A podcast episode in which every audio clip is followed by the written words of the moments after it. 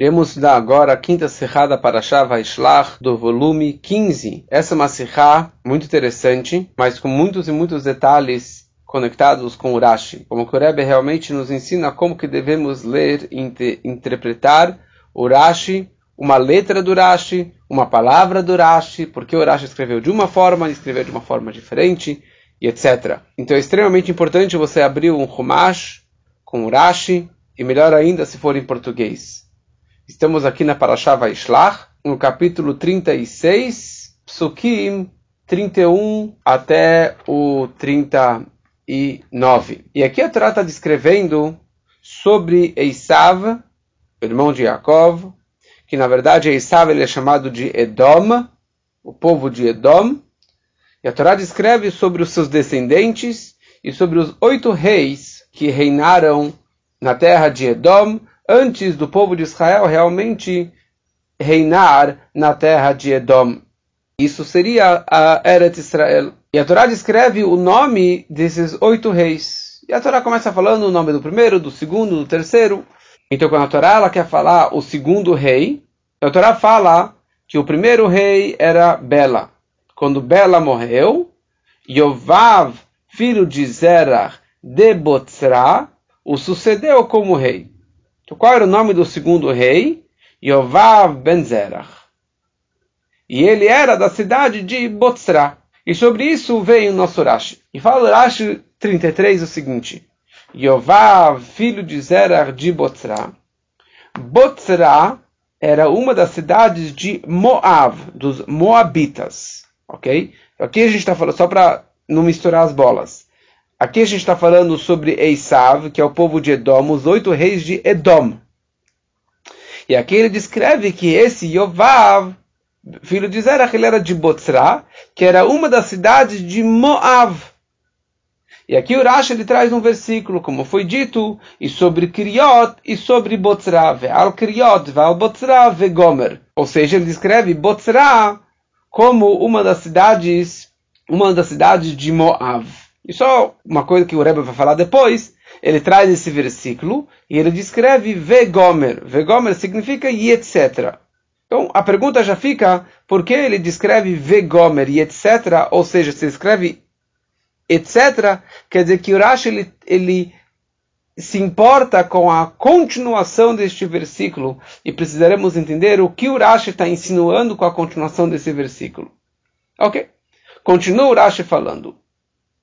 O Lefishe Midah Melech Ledom. E uma vez que Botzra estabeleceu um rei para Edom, ou seja, Botzra é uma cidade moabita, mas já que eles deram um rei para Edom, então no futuro esta cidade de Botzra será castigada junto com o povo de Edom. Como está dito, pois Deus fez um sacrifício em Botzra.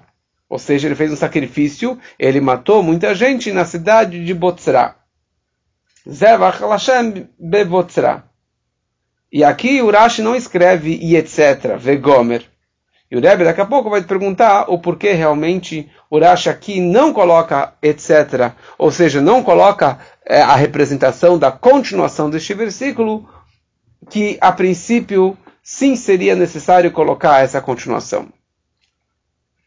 Mas, antes de entrar em todos os detalhes, a pergunta é, a pergunta do Rashi é, por que realmente a Torá precisa descrever, olha, saiba que este esse Yovav ben Zerach, ele era da cidade de Bosra. O que, que me interessa falar que ele era da cidade de Bosra? Você quer descrever os reis que vieram de Edom, que vieram de Esav, fala o nome deles e acabou. Não precisa escrever o nome da cidade de cada um e etc. Alguns comentaristas falam que é importante falar de onde que eles vieram, e sendo que ele veio dessa cidade e ele colocou um rei para Edom, por isso que ele vai ser castigado. Mas a pergunta fica o seguinte: o que me interessa para falar que ele será castigado no futuro. Não é algo que está acontecendo hoje. No futuro ele será castigado junto. E mais ainda, em sete reis dos oito, a Torá descreve a cidade de cada um. E tem um dos reis, a Torá descreve muito mais detalhes. A Torá fala sobre o último rei, que ele se chamava Hadar, a cidade dele era Paú, o nome da mulher dele era Mehetavel, filha de Matred, filha de Meizahav. A Torá coloca lá todo o pedigree dele, e Urash não explica nada sobre por que colocar tantos detalhes. Então daqui nós entendemos que pelo Pshat, descrever a cidade de cada pessoa, de cada um desses reis, não tem nenhuma pergunta. Você quer saber algumas, alguns detalhes sobre aquele rei. Eu te falo, ele veio dessa cidade, veio daquela cidade, etc. E sobre nenhuma Urashi questiona. E o único lugar que Urashi ele vem interpreta é o nosso Urashi na, sobre a palavra Botzra, que ele descreve que Yovav Ben Zerach veio de Botzra. E a pergunta é, por que você, Urashi, realmente sentiu tão necessário interpretar essa questão? E agora vamos colocar isso aqui de lado e vamos entrar num assunto extremamente interessante. Ligado com algumas semanas atrás, na Parashá de Toldot. Na Parashá de Toldot, a Torá descreve que a Rivka ela estava grávida, ela tinha gêmeos, e ela estava sofrendo muito, e ela foi falar com o profeta, com Shem, filho de Noah, e perguntou por que está acontecendo essas dores da gravidez. E ele falou para ela o seguinte: Shnei goyim bevitner. O Leomim Mimeai Repareido, Mileom Yematz Verav Yavod Tzair. Eu falo em hebraico porque é uma frase extremamente importante. Ela falou, Hashem falou para ela o seguinte: duas nações estão no seu útero. Esse número um. Mais uma ideia.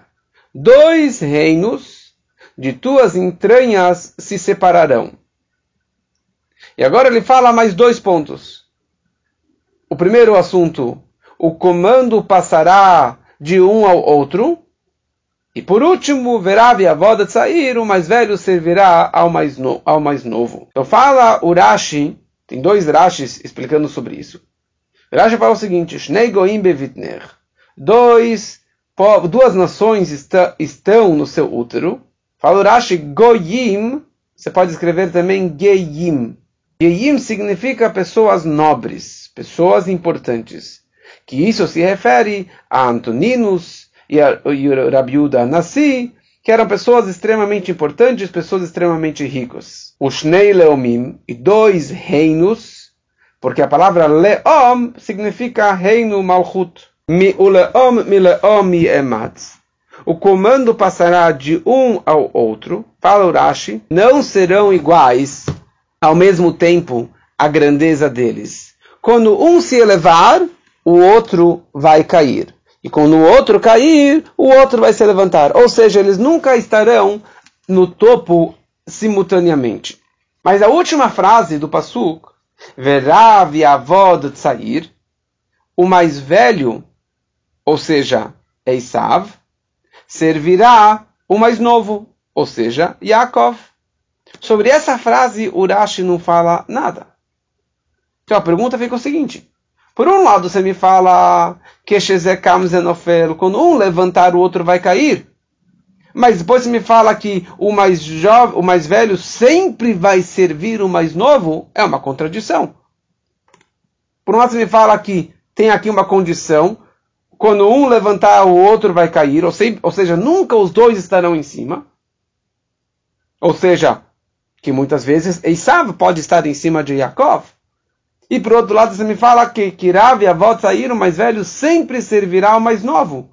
Então, como que funciona isso? Eu falo, Rebbe, o seguinte. Aqui nós temos duas frases que se dividem em duas ideias. E o Rebbe explica o seguinte. Quando a Torá descreve Shnei Goyim, como falamos antes, que Shnei Goyim significa duas pessoas aqui ele está falando sobre a pessoa. Duas pessoas. Duas pessoas nobres vão sair de quem? De Jacob Avino. Vai sair Antoninos, vai sair Rabiuda Nassi, que escreveu a Mishnah e assim por diante. Que eram duas pessoas extremamente importantes. E isso continua no Passuco falando, Verav avod sair, que o mais velho sempre servirá, servirá o mais novo. Ou seja, na questão da pessoa física, pessoa particular, Yaakov e Esav, Yaakov sempre estará por cima. Sempre serão pessoas nobres e pessoas importantes acima do Esav. E por isso que a Torá também descreve depois, quando a história que o Yaakov ele pegou as brachot do Yitzhak, e o Esav ficou revoltado. Então, o que, que o Yaakov, o que, que o Yitzhak abençoou no final Esav? Ele falou para ele: Olha, a primeira coisa, não tenho mais nada quase que sobrou para você. Não sobrou quase mais nenhuma brachá para eu te dar.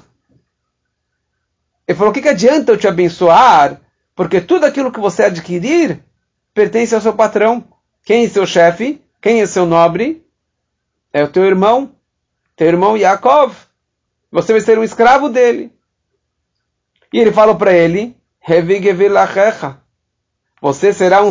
Ele falou para Jacob: Você, Jacob, será um senhor, um dono para o seu irmão. Sempre você será um dono sobre o seu irmão. Ou seja, não tem aqui nenhuma condição sobre a questão particular um em relação ao outro. E mais um ponto interessante, que o nas brachot, quando que Yitzhak estava abençoando Esav, ele falou para ele a seguinte frase: kasher tarid,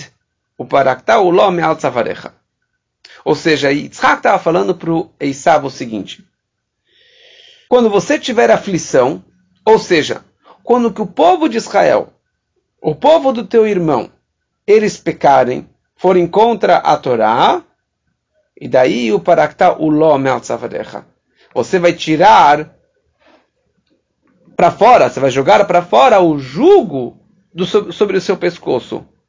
Ou seja, no momento que os judeus pecarem, eles vão continuar dominando Esav.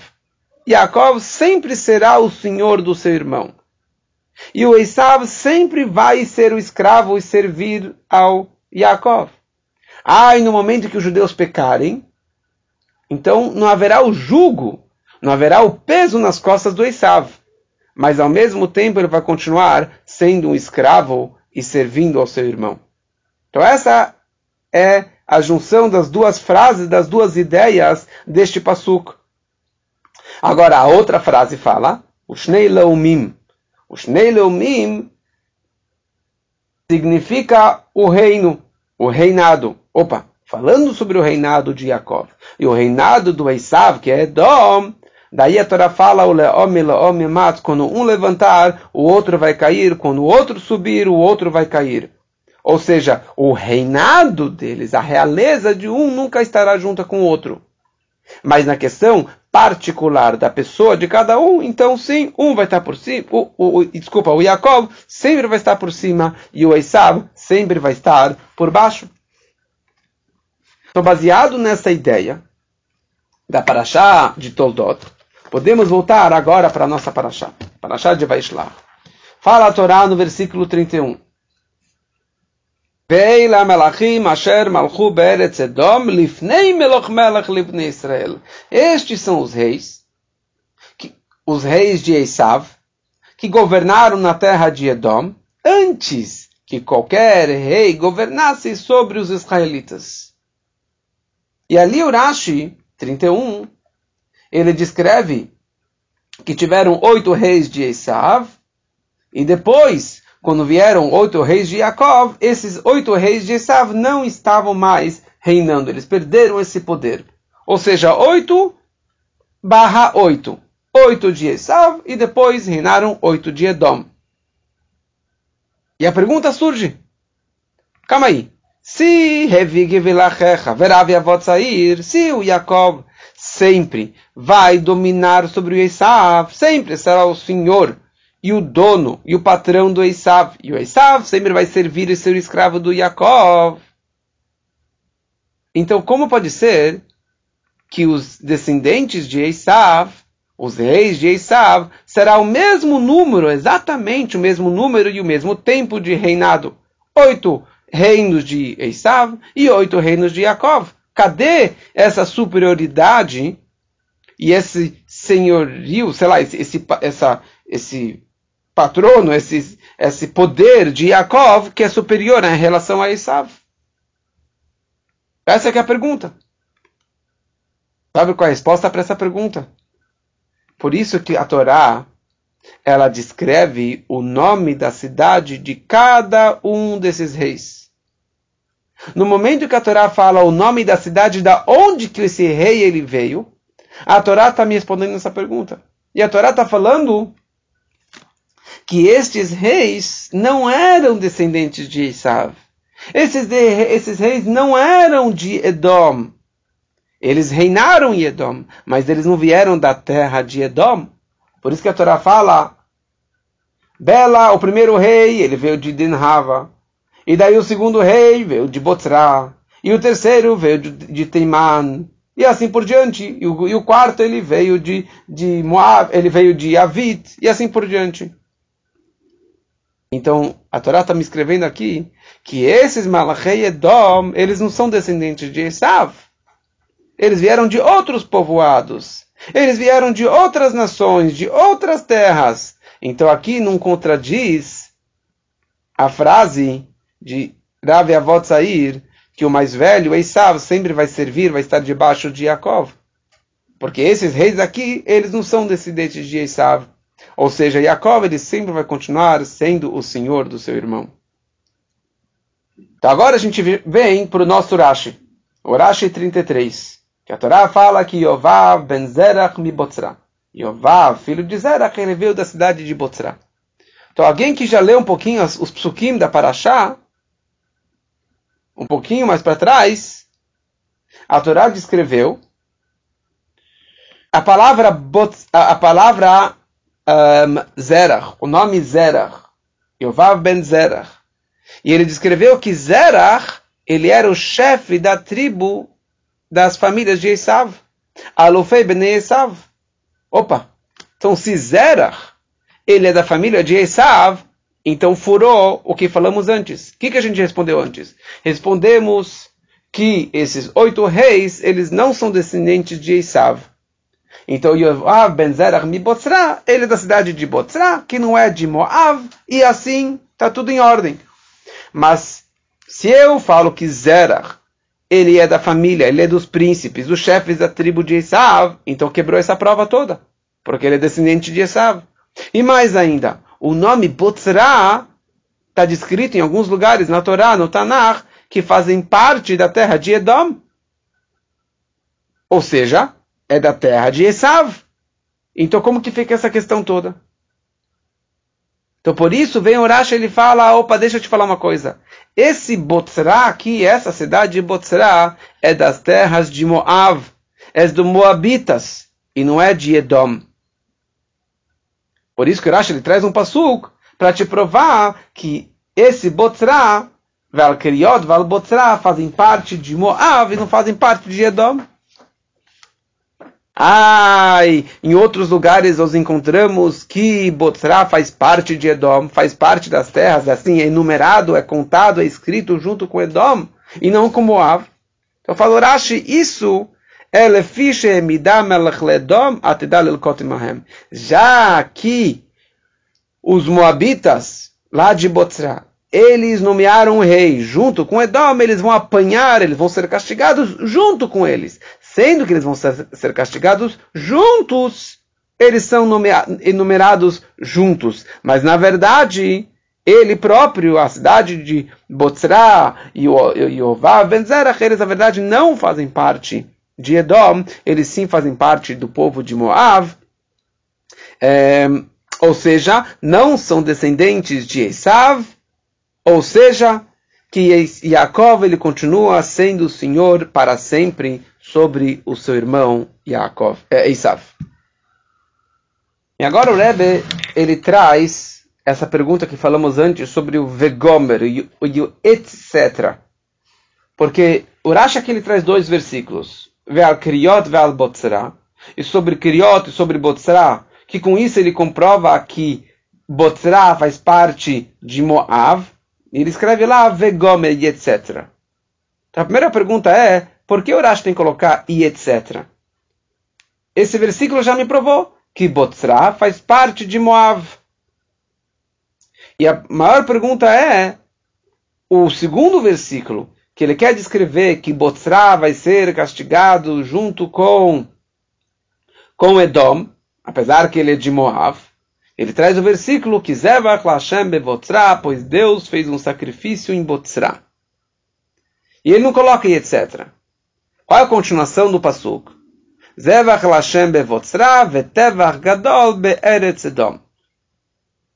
Deus fez um sacrifício em Botzra e um grande abate na terra de Edom. Então, um grande abate na terra de Edom, isso me comprovaria melhor ainda, mais ainda, que Botzra faz parte de Moab e por isso ele, ele vai ser castigado. Então o Rashi deveria, na verdade, deveria escrever o Vegomer, a continuação desse versículo. O Rebbe fala o seguinte: e aqui a exatidão sobre a, uma letra Vav. Essa letra Vav, Vetevar, e um abate grande na terra de Edom, isso poderia usar como uma prova contrária sobre tudo isso que eu estaria falando. Porque poderia, porque existe um Vav Hamosiv e um Vav Hamafsik. Existe a letra Vav, I, como se fosse um acréscimo, e outra coisa. E tem um vav que na verdade ele faz uma interrupção. Um assunto, como se fosse um barra, ou ponto final, e eu te trago um segundo assunto que não tem nada a ver com o primeiro. E dessa forma, falou Rebbe, se Urashi trouxesse a continuação desse versículo, eu poderia usar isso aqui como uma prova contrária. Eu poderia falar, eu poderia falar que sabe qual é a razão que um, que Botzra vai ser castigado porque eles fazem parte do povo de Moab. Desculpa, que eles fazem parte de Edom e não porque eles fazem parte de Moab. Eu poderia falar, olha, daqui uma prova que a cidade de Botzra fazem parte de Edom, é um rei de Edom, um grande abate em Edom, e não que eles são do povo de Moab. Por isso que Urash ele omitiu esse vegomer, essa continuação do versículo, para a gente não se confundir e para não trazer uma prova contrária sobre tudo aquilo que estávamos falando até agora. Então, de novo, o Rebbe falou, baseado na frase lá de Toldot, que verá a sair, que o mais velho sempre vai servir o mais jovem, ou seja, Eisav, Edom, sempre vai servir, sempre vai estar debaixo de Yaakov. Então aqui surge uma grande pergunta sobre o começo da nossa paraxá.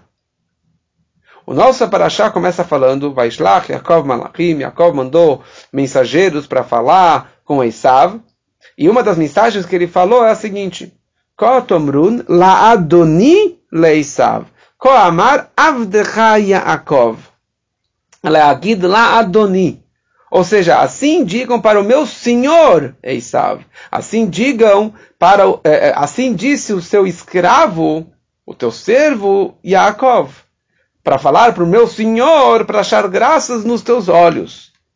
A tal ponto, Yaakov ele mandou muitos presentes, dezenas e dezenas de presentes para o seu irmão, e mais ainda, ele se curvou para ele sete vezes e ele falou para ele, Adoni. Ele falou para ele, Adoni. Oito vezes ele falou para ele, Adoni, meu senhor. E eu sou o seu escravo. Calma aí. Cadê aquela promessa toda que Hashem falou, Verav Yavot sair? Que o mais velho vai vai servir o mais jovem, que o Esav sempre vai ser o escravo e vai estar debaixo do Yaakov. Como que Yaakov aqui se abaixa, se curva oito vezes e se chama escravo e chama o irmão de, de patrão, de senhor? Uma resposta simples pelo Pshat, poderíamos explicar o seguinte. Tem toda aquela história, aquela serra sobre Bitachon, a Bitachon, a fé, a fé máxima em Hashem, a segurança máxima em Hashem, que no momento que Jacob estava se aproximando do Isav, ele ficou com medo. Vairá Jacob Meod, ele ficou com muito medo. Por que, que ele ficou com medo do seu irmão? Ah, Hashem prometeu para ele, eu vou fazer sempre bem para você. e para você não ter medo do seu irmão, então como que ele estava com medo? Então, apesar que Hashem prometeu, teve uma avtahá de Hashem, ele teve medo. Então, aqui, nessa situação, que ele não teve uma avtahá de Hashem. Essa frase que Verav a avó de sair que o mais velho vai servir o mais jovem, foi uma profecia que o Shem, filho de Noah, falou para a mãe dele, para a Rivka, quando ela estava grávida. Ou seja, Jacob nunca ouviu essa promessa e nunca ouviu essa profecia. Então, se Jacob ele teve suspeita, medo, digamos assim, após uma promessa direta, clara de Hashem, então quanto mais que ele, pode, que ele poderia ter esse medo após uma profecia que Hashem passou, que o profeta passou para sua mãe. Essa é uma resposta simples. Mas falou Rebbe, não está boa essa resposta. Porque a nevoá e a brachá de Hashem foi. Você será o Senhor sobre o seu irmão. E aqui não tem nenhuma condição. Não tem nenhuma condição. Você sempre será o Senhor do seu irmão. Então como que ele pode realmente ter medo a tal ponto de se curvar para o seu irmão e chamar ele de senhor, e chamar ele próprio, Jacob próprio, de escravo. Então não combina tudo isso. Então, para entendermos isso, tem um Medrash. Bereshit Rabbah fala o seguinte: E sendo que Yaakov, ele mandou os mensageiros, ou os anjos, para o Esav, e ele chamou seu irmão de Adoni, e ele se chamou de escravo, Sendo que ele chamou seu irmão de Adoni, o meu senhor, oito vezes, fala o Medrash, que naquele momento que o Esav foi chamado de Adoni, então Hashem falou para Yaakov, você se rebaixou e chamou seu irmão de Adoni oito vezes, eu vou te castigar que oito reis vão reinar na casa do seu irmão, e mais ainda, estes oito reis vão reinar antes do que os teus descendentes. Ou seja, Jacob ele foi castigado por causa disso.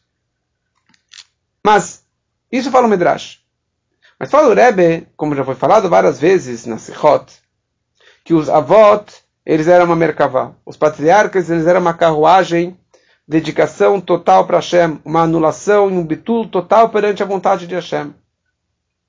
Ou seja, na vida deles não existe fazer um pecado, fazer alguma coisa errada. E mesmo aquilo que é chamado de pecado não é literalmente um pecado. Mais ainda, esse fato que Jacob ele foi castigado pela forma que ele, se, que ele se comportou em relação a Isav, ao mesmo tempo nós aprendemos disso, nós aprendemos de como que Machnifim lereshaim bolamazé shalom, que mesmo com o rechaim, com perversos, você tem que é, puxar a salsicha, você tem que puxar e, e realmente é, agradá-los por causa de caminhos pacíficos. Ou seja, tudo que eles fizeram, os patriarcas, foi perfeito. Então, por que realmente Jacob ele abaixou a cabeça em relação ao Esav? E aqui nós chegamos num, numa parede, num limite da explicação simples da Torá, na explicação da Nigle. E para isso não tem uma resposta na explicação simples.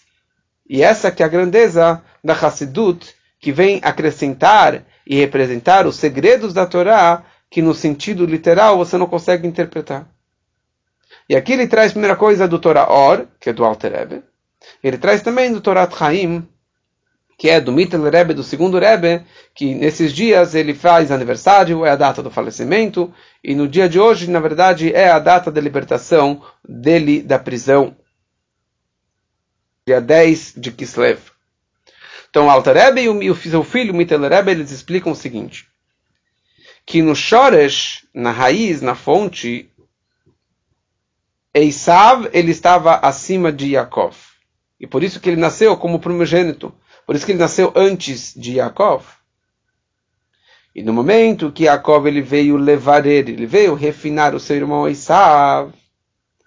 Então Yaakov ele conseguiu iluminar uma luz muito elevada de Esav, que essa luz, ou seja, o Shoresh, a fonte de Esav, a cabeça de Esav, está acima de Yaakov.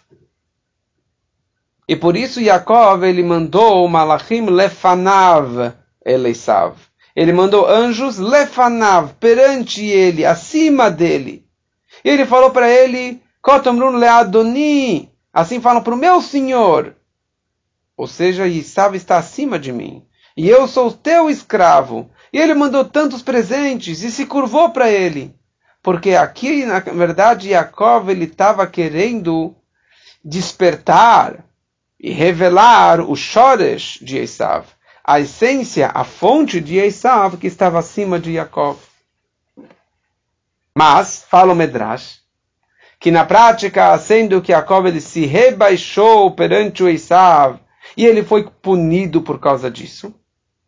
Então, precisamos falar o seguinte, que essa ideia que Yaakov ele mandou presente para o seu irmão, aqui embaixo, isso também se enquadra al pipni miuta inanim pelas explicações da Hassidut. Ou seja, lá em cima eu entendo que Esav, a fonte dele é acima do Yaakov. Mas aqui embaixo na prática ele foi castigado, na prática ele se rebaixou. Será que aqui na prática também tinha um propósito espiritual do porquê Jacob ele re, se rebaixou perante o Esav e chamou ele de senhor e patrão e assim por diante? Então, para entendermos isso, precisamos saber que existe duas formas, pela Hassedut, do Nitzachon Harao Biruro, da vitória contra o mal e da transformação e do refinamento do mal em bem, da escuridão em luz. A primeira forma de refinar o mal é através de um Gilui Or, uma revelação de uma luz de cima para baixo. Aqui temos o Mevarer e o Midbarer, o, o que está refinando e aquele que está sendo refinado.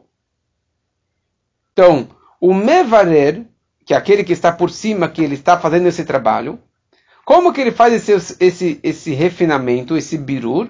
No momento que ele acende um holofote, ele acende uma luz tão forte, tão elevada de Kedushá, que pela força dessa luz, ele acaba afastando Nidre, certo? Ele acaba afastando totalmente o mal e a escuridão, e ele acaba transformando e elevando as faíscas de Kedushá que tinham dentro dela. Ou seja, o mal é afastado, a escuridão é afastada, e aquele pouquinho que presta dentro daquela escuridão, daquela pessoa, daquele assunto negativo, ele acaba sendo elevado. Essa é uma forma. A segunda forma é bederech tlapshut, de uma forma de se revestir, se investir dentro do lado negativo, do lado da escuridão. Ou seja, o mevarer, aquele que está refinando, o trabalhador de cima para baixo, ele está descendo no local, no nível baixo daquele que precisa ser refinado. E mais ainda, ele se investe nas vestimentas daquele midbarer. Mas dessa forma ele consegue transformar o próprio mal em bem, a própria escuridão em luz. E aqui esses dois trabalhos, cada um tem uma vantagem e uma desvantagem. Se eu enxergo pelo, pelo lado do mevarer, daquele que está fazendo o trabalho de refinar. Então, na primeira forma, ele não está se sujando, ele não está descendo, ele não está se investindo nas roupas sujas da, daquele que está lá embaixo. Então, ele está, na verdade, separado dele. Agora, no segundo, que ele abraça a escuridão e o pecador e o negativo para conseguir transformá-lo, ele precisou descer até o local e o nível daquela pessoa, daquele nível de escuridão e negatividade, ele acaba descendo, ele acaba perdendo do seu nível máximo para conseguir descer até o nível mais baixo. Agora, se eu enxergo com os, com os óculos do midbarer, daquele que está lá embaixo, que precisa ser refinado, é ao contrário. Na primeira forma, que ele joga uma luz de cima para baixo, então ele não acaba sendo transformado, ele só é empurrado. O mal e, o, e a escuridão é afastado para longe, ou é quebrado. Já na segunda forma, que ele se investiu dentro do Midbarer, opa, dessa forma ele realmente, ele totalmente foi transformado A sua metziut foi transformada. E a sua negatividade a escuridão foi transformada de escuridão para luz e de oposto de Kedushá totalmente para Kedushá. Qual é o propósito do nosso trabalho de Torá e de Mitzvot? O objetivo de Torá e Mitzvot é Lasot Shalom Baolam, fazer paz no mundo. O que significa paz? O verdadeiro conceito de paz, Shalom Amiti, é quando que o inimigo ele se transforma em amigo. Ele é transformado para esse partido. Tá ligado também com o Mitel Rebbe, Pada Beshalom Nafshi, tem a ver com, com, com o Teilim 55, que tem a ver Pada Beshalom Nafshi, que a minha, eu fui, eu fui resgatado com paz. Que aqueles meus inimigos, eles viraram meus amigos. Então a transformação no mundo, de fazer Shalom Baolam, e trazer Shalom, paz dentro do mundo, ou seja, que o Olam, que vem no nome Helem, que significa ocultação, sobre eloculto, sobre divindade. A gente precisa fazer Shalom Ba'olam. Transformar o mundo, a escuridão do mundo, para Kedushá e trazer uma paz máxima. E por isso que a Torá ela desceu tão baixo dentro do mundo, dentro das coisas negativas do mundo, dentro do material e do mineral do mundo, para conseguir somente dessa forma transformar totalmente o mal em bem, a escuridão em positividade.